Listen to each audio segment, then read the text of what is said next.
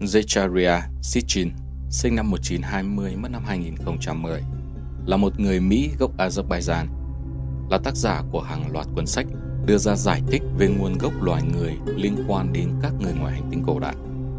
Sitchin cho rằng nền văn hóa Sumer cổ đại được tạo ra từ các Anunnaki, một sinh vật tiên tiến đến từ hành tinh có vị trí xa nhất trong Thái Dương hệ, xếp sau Hải Vương tinh, được gọi là Nibiru.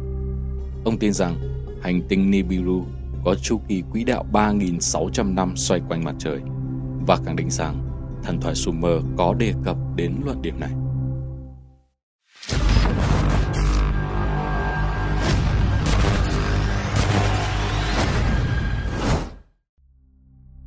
Sách của Sitchin đã bán được hàng triệu bản trên toàn thế giới và đã được dịch ra hơn 25 ngôn ngữ. Giả thuyết của Sitchin đã bị các nhà khoa học và các học giả phản bác. Tác phẩm của ông đã bị chỉ trích vì phương pháp sai lầm và dịch sai của bản văn cổ, cũng như các tuyên bố thiên văn học và khoa học thiếu chính xác. Lưu ý rằng, trước đây hành tinh thứ 9 là Pluto, trước đây gọi là sao Diêm Vương. Tuy nhiên, đến tháng 8 năm 2006, hành tinh này đã được xét lại và với các yếu tố về khối lượng, đường kính và khả năng phản chiếu ánh sáng quá thấp so với 8 hành tinh còn lại. Pluto đã bị loại ra khỏi danh sách các hành tinh của hệ mặt trời. Cho nên, chính thức trong hệ mặt trời chỉ có 8 hành tinh. Video ngày hôm nay tham khảo sách của Sitchin nên vẫn giữ nguyên lý luận của ông lúc đó gồm 9 hành tinh, nên Nibiru được gọi là hành tinh thứ 10. Anunnaki là ai? Trong các bản văn tự cổ, Anunnaki thường được đề cập để chỉ đến một nhóm các vị thần, một cái tên bắt nguồn từ tên của trời và đất. Anu và Ki được một số diễn giải khác là dòng máu hoàng gia hay con cháu hoàng tộc. Một số người tin rằng Anunnaki là những đứa con trai và con gái của trời và đất. Tuy nhiên, giả thuyết gây tranh cãi lớn nhất đó là ý kiến cho rằng họ chính là tổ tiên đã tạo ra nền văn minh lưỡng hà. Cũng theo giả thuyết này, những sinh vật ngoài trái đất chính là tác giả của những phát minh vượt bậc thời bấy giờ, đến từ hành tinh Nibiru hay còn gọi là hành tinh X. Văn hóa Sumer và Anunnaki Trong cuốn sách của Zecharia Sitchin, ông cho rằng nền văn minh cổ đại Sumer được tạo ra bởi Anunnaki, một sinh vật đến từ một nơi ngoài trái đất. Đó là hành tinh Nibiru, xếp sau hành tinh xa nhất hệ mặt trời là Hải Vương tinh. Ông cũng giả thuyết đây là một hành tinh đang trong thời kỳ diệt vong. Các sinh vật này du hành đến trái đất để tìm kiếm vàng, thứ mà họ sử dụng để chế biến thành nguyên liệu có thể cứu bầu khí quyển đang chết dần trên hành tinh của họ.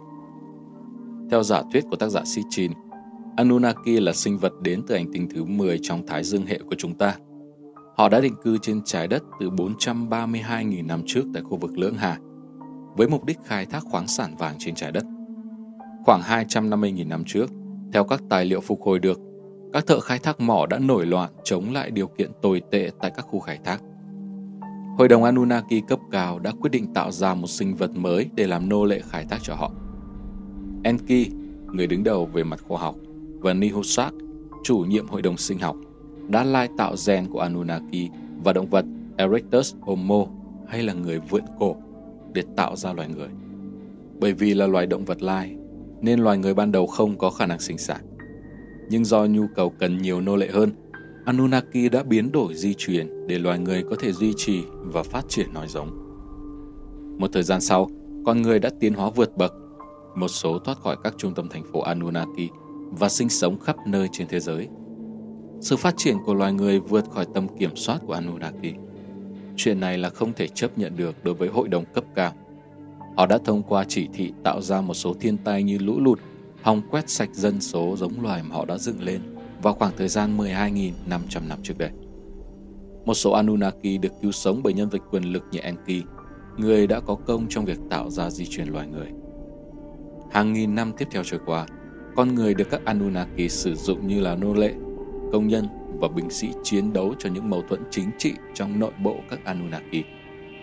Con người cũng chính là những nô lệ dựng lên các đền đài, cung điện, trạm thiên văn trên các châu lục từ Ai Cập, Ấn Độ, đến Trung Mỹ theo yêu cầu của họ.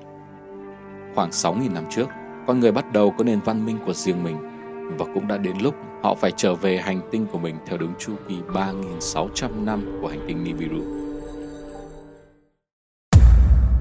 Sumer, nền văn minh lưỡng hà ra đời dưới sự giám sát của các Anunnaki.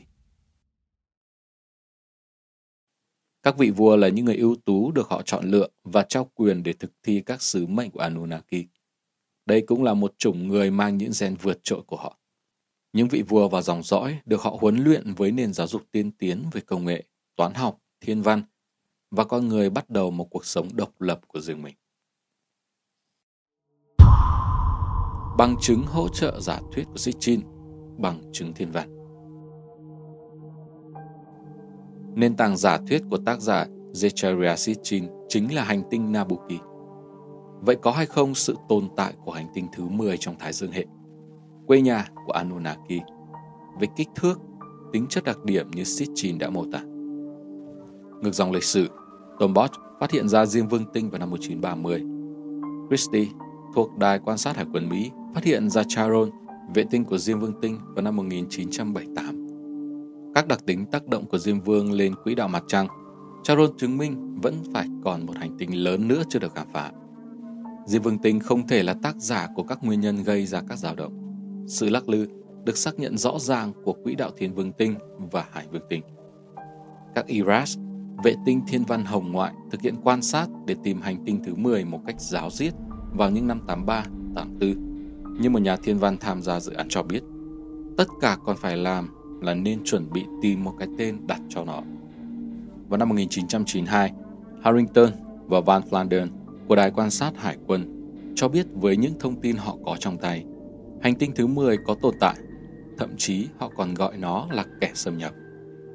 Sau khi đọc bản dịch của Enuma elis một bản văn tự cổ của nền văn minh Sumer được tìm thấy tại vùng Lưỡng Hà, Harrington đã mời Sitchin đến tham gia một cuộc họp tại văn phòng của mình để so sánh kết quả quan sát được từ hiện tại và các ghi chép thiên văn học của văn tự cổ xưa.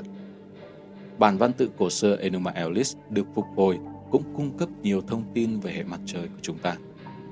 Tại thời điểm thủy tinh, kim tinh, hỏa tinh, mộc tinh, thiên vương tinh và thổ tinh nằm trên quỹ đạo. Có một hành tinh khác có kích thước bằng thiên vương tinh nằm giữa quỹ đạo mộc tinh và thổ tinh có tên là Tiamat. Lúc này trái đất chưa nằm trong hệ mặt trời. Nibiru lúc này là một hành tinh lớn lang thang bị hút vào quỹ đạo của Thái Dương hệ. Do đến từ ngoài hệ mặt trời, nó gây ra các xáo trộn ảnh hưởng đến các quỹ đạo của các vệ tinh của các hành tinh hiện có. Trục Thiên Vương Tinh bị nghiêng sang một bên.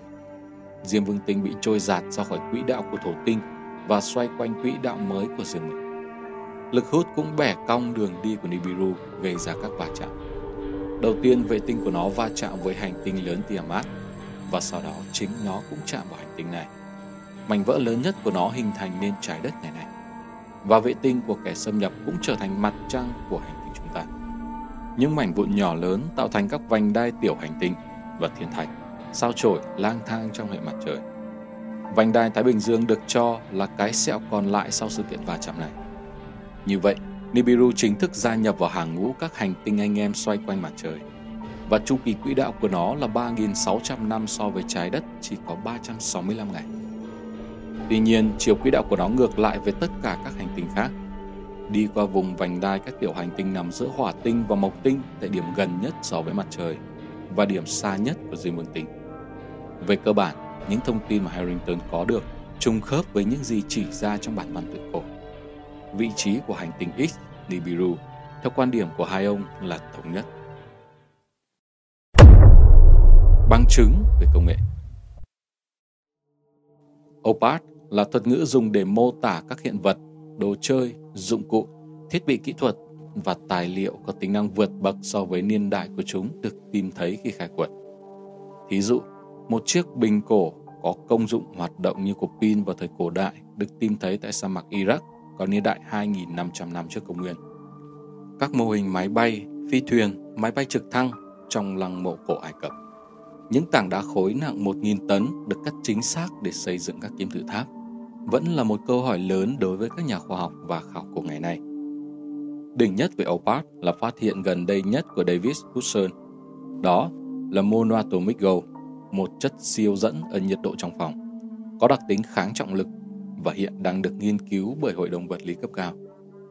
Phát hiện của Hudson có vẻ như trùng khớp với lập luận của Sitchin trước đó. Ông cho rằng người Anunnaki đến hành tinh chúng ta để khai thác vàng và sử dụng nó để cứu hành tinh Nibiru của họ.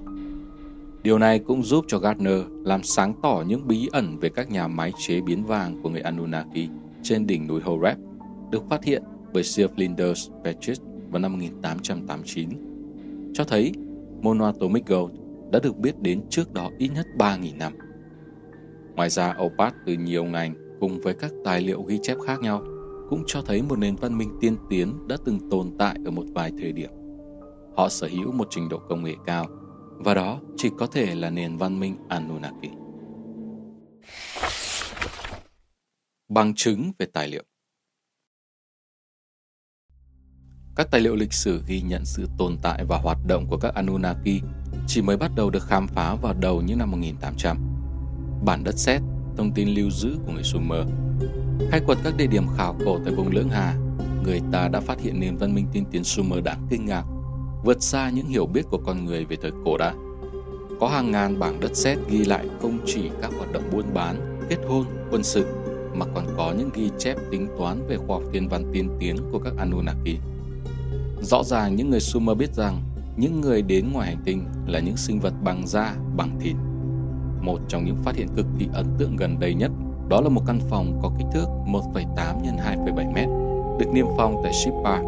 Bên trong có một bộ 400 viên đất sét được xếp gọn gàng trên kệ, chứa đầy đủ thông tin về lịch sử người cổ đại theo trình tự thời gian. Các bằng chứng áp đảo và mạnh mẽ, nếu không ai có những phản biện tốt hơn, nó sẽ được chấp nhận như một thực tế các quan điểm về thời cổ đại hoàn toàn khác những gì chúng ta biết. Bằng chứng di chuyển Những tài liệu phục hồi cho thấy vị trí các phòng thí nghiệm của Anunnaki được đặt ngay tại các vị trí mỏ vàng tại phía đông Trung Phi. Địa điểm này rơi đúng ngay vào tâm điểm, nơi tìm kiếm xuất phát các thi thể DNA đầu tiên của Eva, tức loài Homo sapiens vượt người tiến hóa vào cùng thời gian. Các bằng chứng và mô tả của kỹ thuật rèn tiên tiến đều nằm trong các tài liệu cổ. Sự tiến hóa của loài người chỉ trong vòng 250.000 năm, nhanh vượt bậc so với các loài khác trên trái đất, mất hàng triệu năm như loài Homo erectus, một nhóm giống loài trong họ người từng tồn tại khoảng 1,8 đến 3 triệu năm trước công nguyên, được Eugene Dubois phát hiện ra trên đảo Java vào năm 1891. Như một số nhà tư tưởng chỉ ra, chúng ta hoàn toàn dị thường và khác biệt so với các động vật khác trên trái đất. Đương nhiên, rất nhiều nhà khoa học đã phản bác các luận điểm của Zecharia Sitchin và những người ủng hộ ông. Tuy nhiên, tất cả những tranh cãi vẫn không đưa ra được những bằng chứng phản biện hoàn toàn thuyết phục.